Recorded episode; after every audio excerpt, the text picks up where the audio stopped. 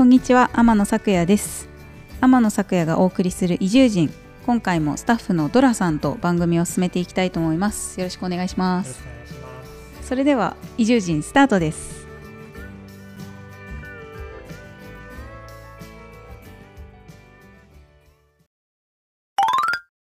えーと、今日はですねちょっとあの、まあ、移住人と言いながらあんまり移住の話をしないかもしれないんですけど今回ねそのあの本が私の、えー、32歳いきなり介護がやってきたを出版するにあたってあの本の帯を書いてくださった赤江玉緒さんという方がいらっしゃるんですけど、まあ、その方の話というか、その方が、まあ、されている「玉結び」という番組についてちょっとお話ししたいと思っているんですが、えっ、とまあ、玉結びはあの TBS ラジオで「毎週月曜日から金曜日の午後1時から3時30分まで生放送されているラジオ番組です。でその中であの月曜日から木曜日は赤江玉緒さんがパーソナリティで金曜日はあの富山えりさんという方がパーソナリティをされてるんですけど、まあ、あの月曜日から木曜日金曜日もあの、まあ、パートナーが日替わりで変わっていって、えーと、カンニング竹山さんと,、えーと、南海キャンディーズの山里亮太さんと、えー、博多華丸大吉の大吉さんと、えー、と今土屋レオさんと,、えー、と玉袋筋太郎さんですね、はい、サクサキとすごいですね、はい、何も見ないでそう。空で言えます。もちろん大好きなんで。そう、まあ、この番組の私はとにかくファンであの、まあ、結構お昼の時間帯にやっているのでフリーランスとかで仕事してる人とか結構自営業の方とかの聴取率がすごい高い番組なんですけど、結構農家さんとかもよく聞いてるって、あの聞くので。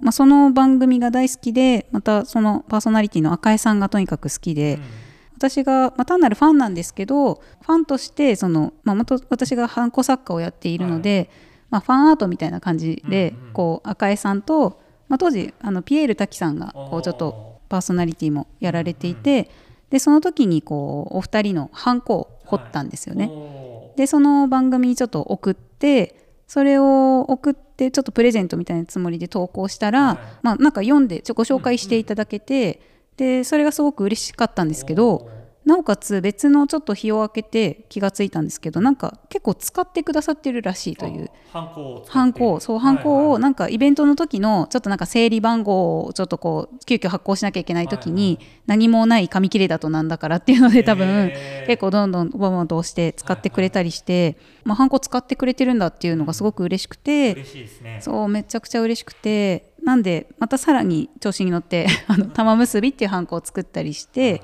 別にね公式がうんぬんとかではないですけどあの好きで作って送ると、まあ、やっぱりハンコって便利なので、はい、結構使ってくださってて、うん、そんなご縁がまず一つあったんですけどまたその別の月曜日のコーナーで竹竹ガムというコーナーがあるんですけど、はい、ちょっとそうあの、はい、リスナー参加型のコーナーででそのリスナーさんがちょっとこう卒業ソングを作曲した方がいて、歌詞を募集したいっていうような番組に依頼があって曲の歌詞だけを。はいそうですね。そうそう、はい、あの歌詞を自分で書けないから、こう歌詞を書いてほしいっていうような依頼があってでそれをその、まあ、リスナーさんが応募するっていう形で、私もリスナーとして応募したんです歌詞を。歌詞を。そう歌詞を自分で書いて、それを応募して、えー、と応募する時にせっかくなのでなんか自分でも歌ってみたんですよね。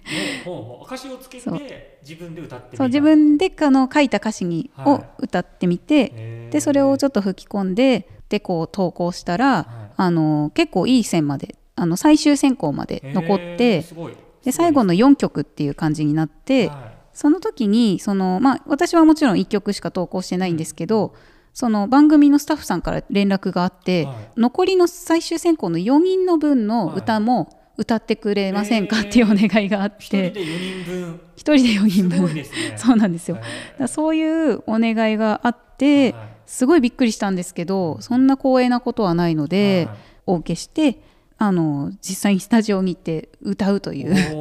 その時はあの、えっとまあ、収録だったので、はい、赤井さんにはお会いしてなかったんですけど、ね。はい、まあ、そんな不思議なご縁があって、うんうん、で実はなおかつその歌の録音っていうのが、はい私がその今回書いた本の,、まあその母が亡くなるんですけど、うん、母が亡くなって結構間もない頃だったんですよ。そのもう1週間ぐらいとか2週間後ぐらいのの時のタイミングでそういう収録をするっていうことになって、まあ、その時ってちょっとあのやっぱりまあ何もなかなかできない時期だったんですけど、でもやっぱりそんなことを頼まれて、はい。やっぱ嬉しかったんですねすごく。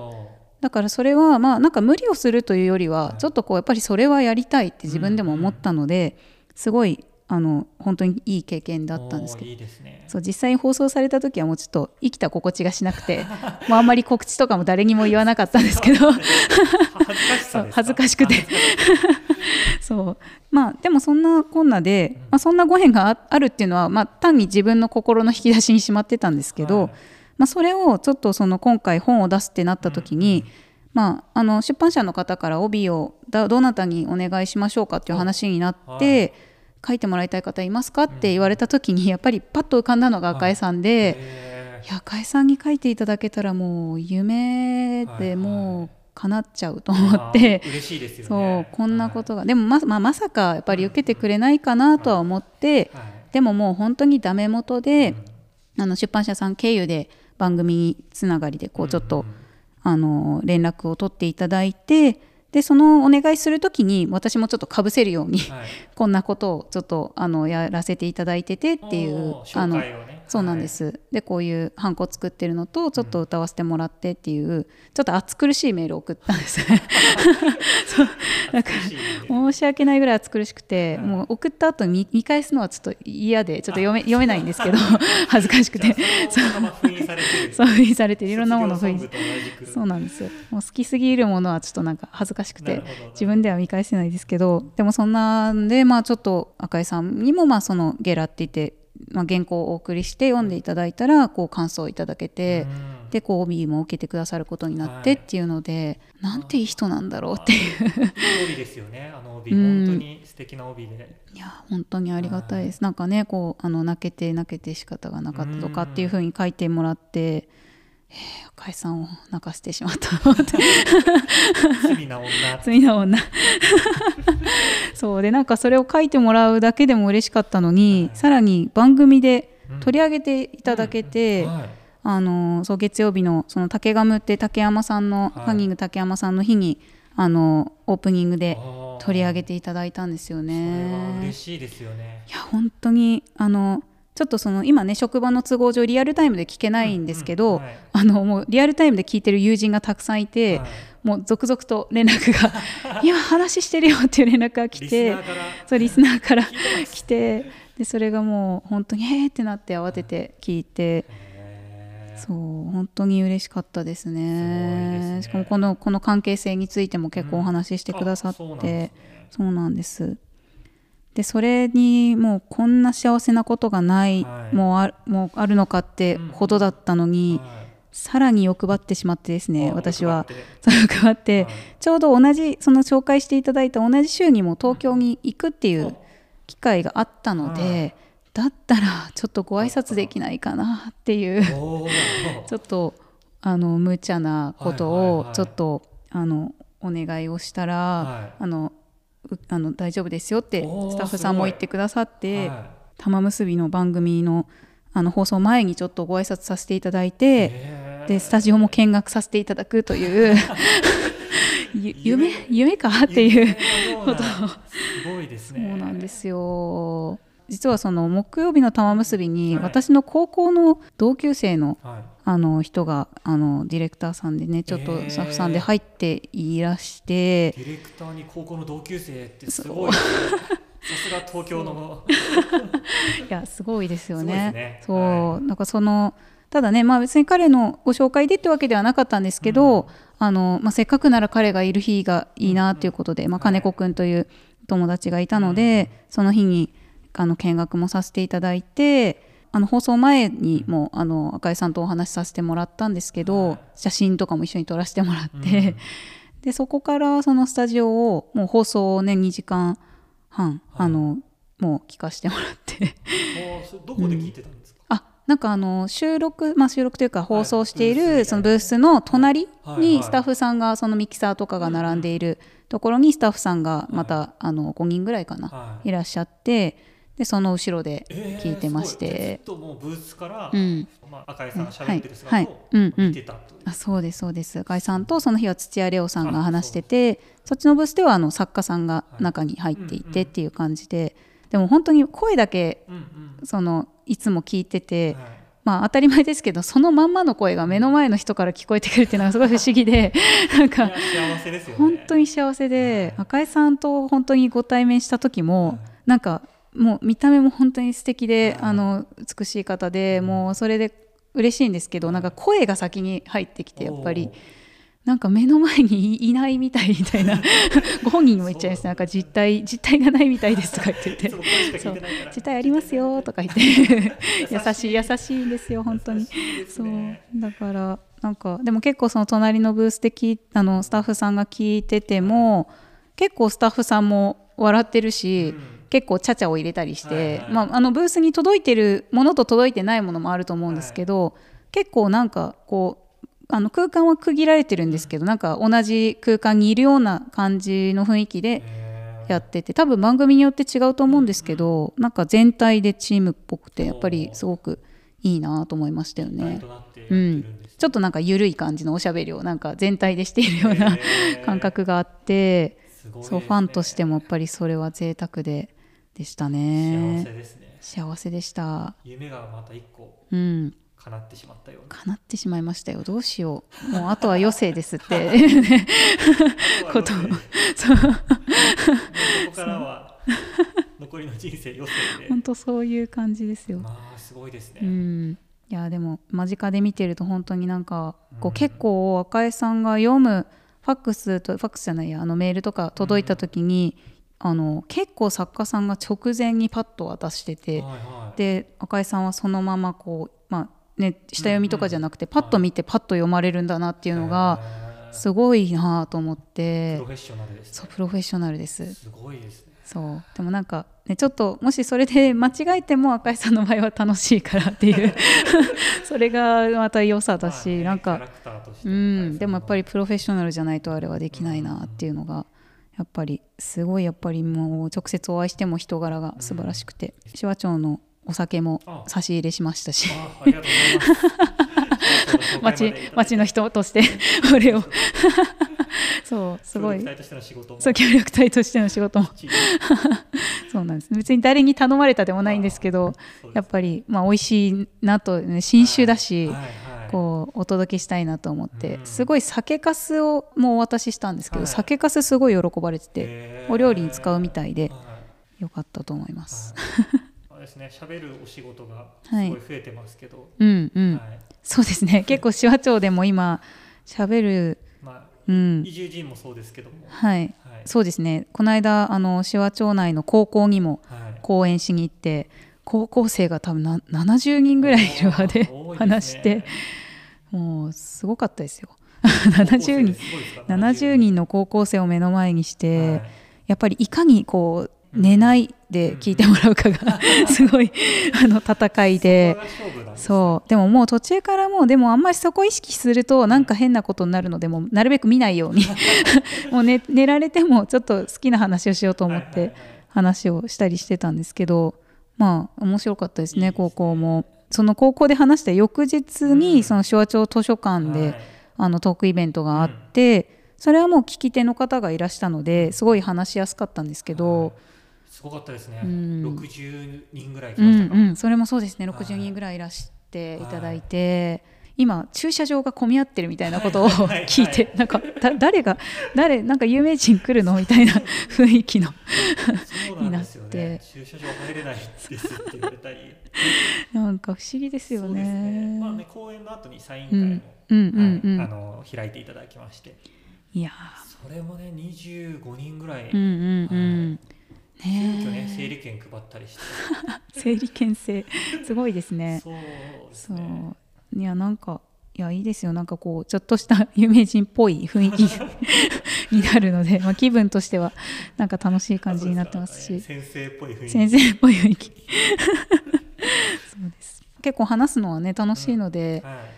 ぜひなんか、まあ、ちょっと東京にとかにまた今後もねいつかもしかしたら出張公演なんぞもはい。あったりしないかなと思ったり、そうですね。そうっていうのもやっぱり父の介護で行き来しなきゃいけないので、うん交通費を。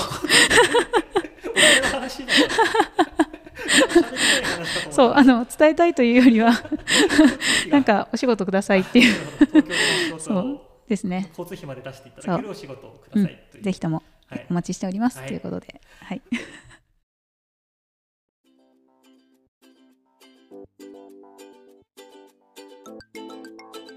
エンディングです。と私天野咲也の著書「32歳いきなり介護がやってきた時をかける認知症の父とがんの母と」が厚生出版社より発売中です。お近くの書店やインターネットでぜひお買い求めください。その他の情報は天野咲也のツイッターやインスタグラムなどをご覧ください。それでは移住人お聞きいただきありがとうございました。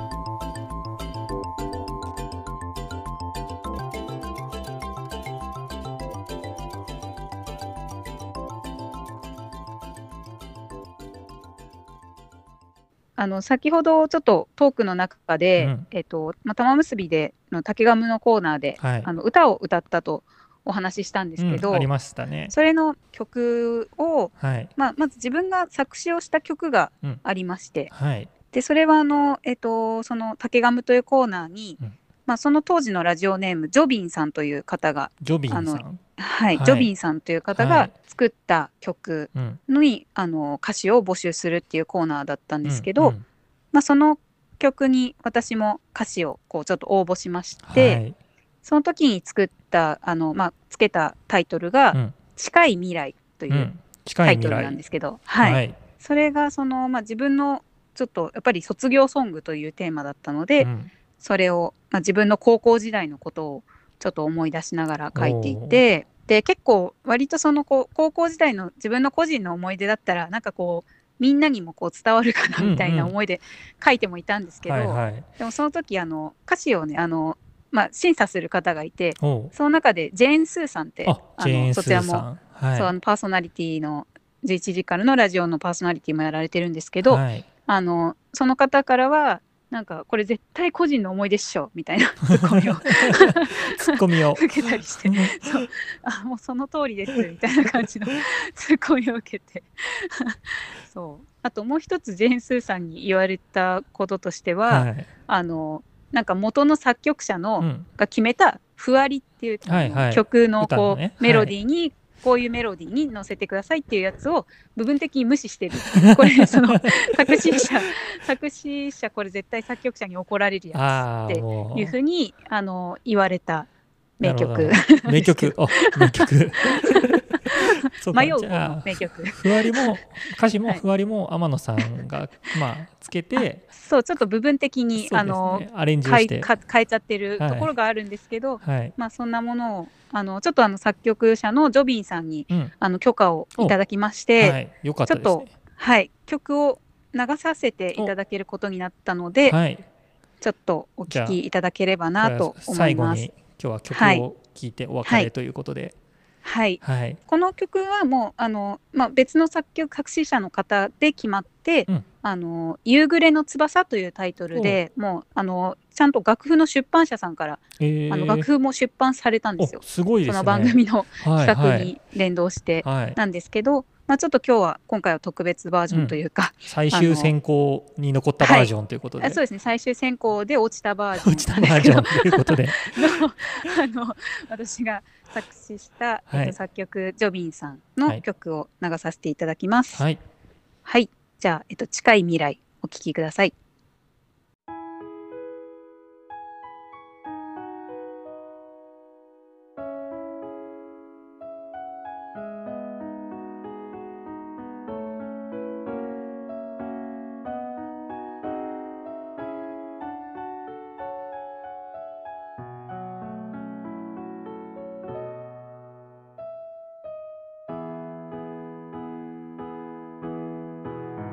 ごめんね。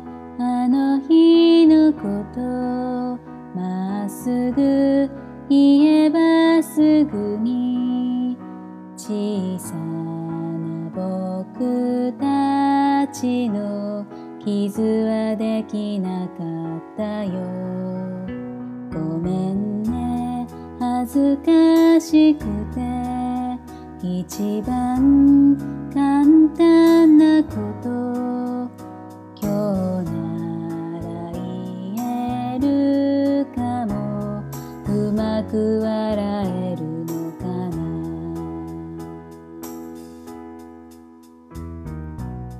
窓際一列目。ストーブの周りで何でも。ない話をいつまでもしてたあの。頃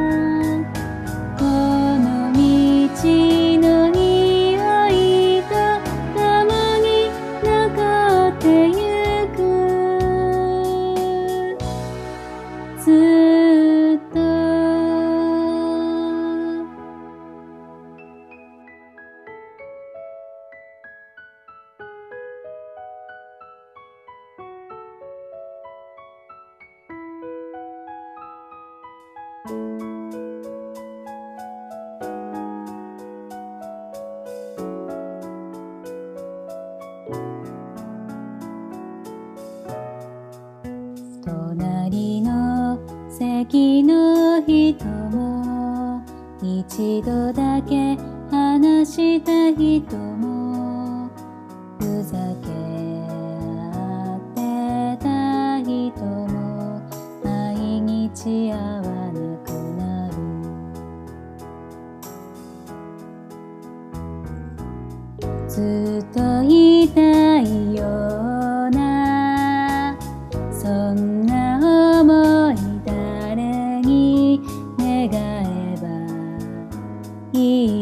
だろうかなわないことも知ってる。忘れてしまうかな。あだ名だけ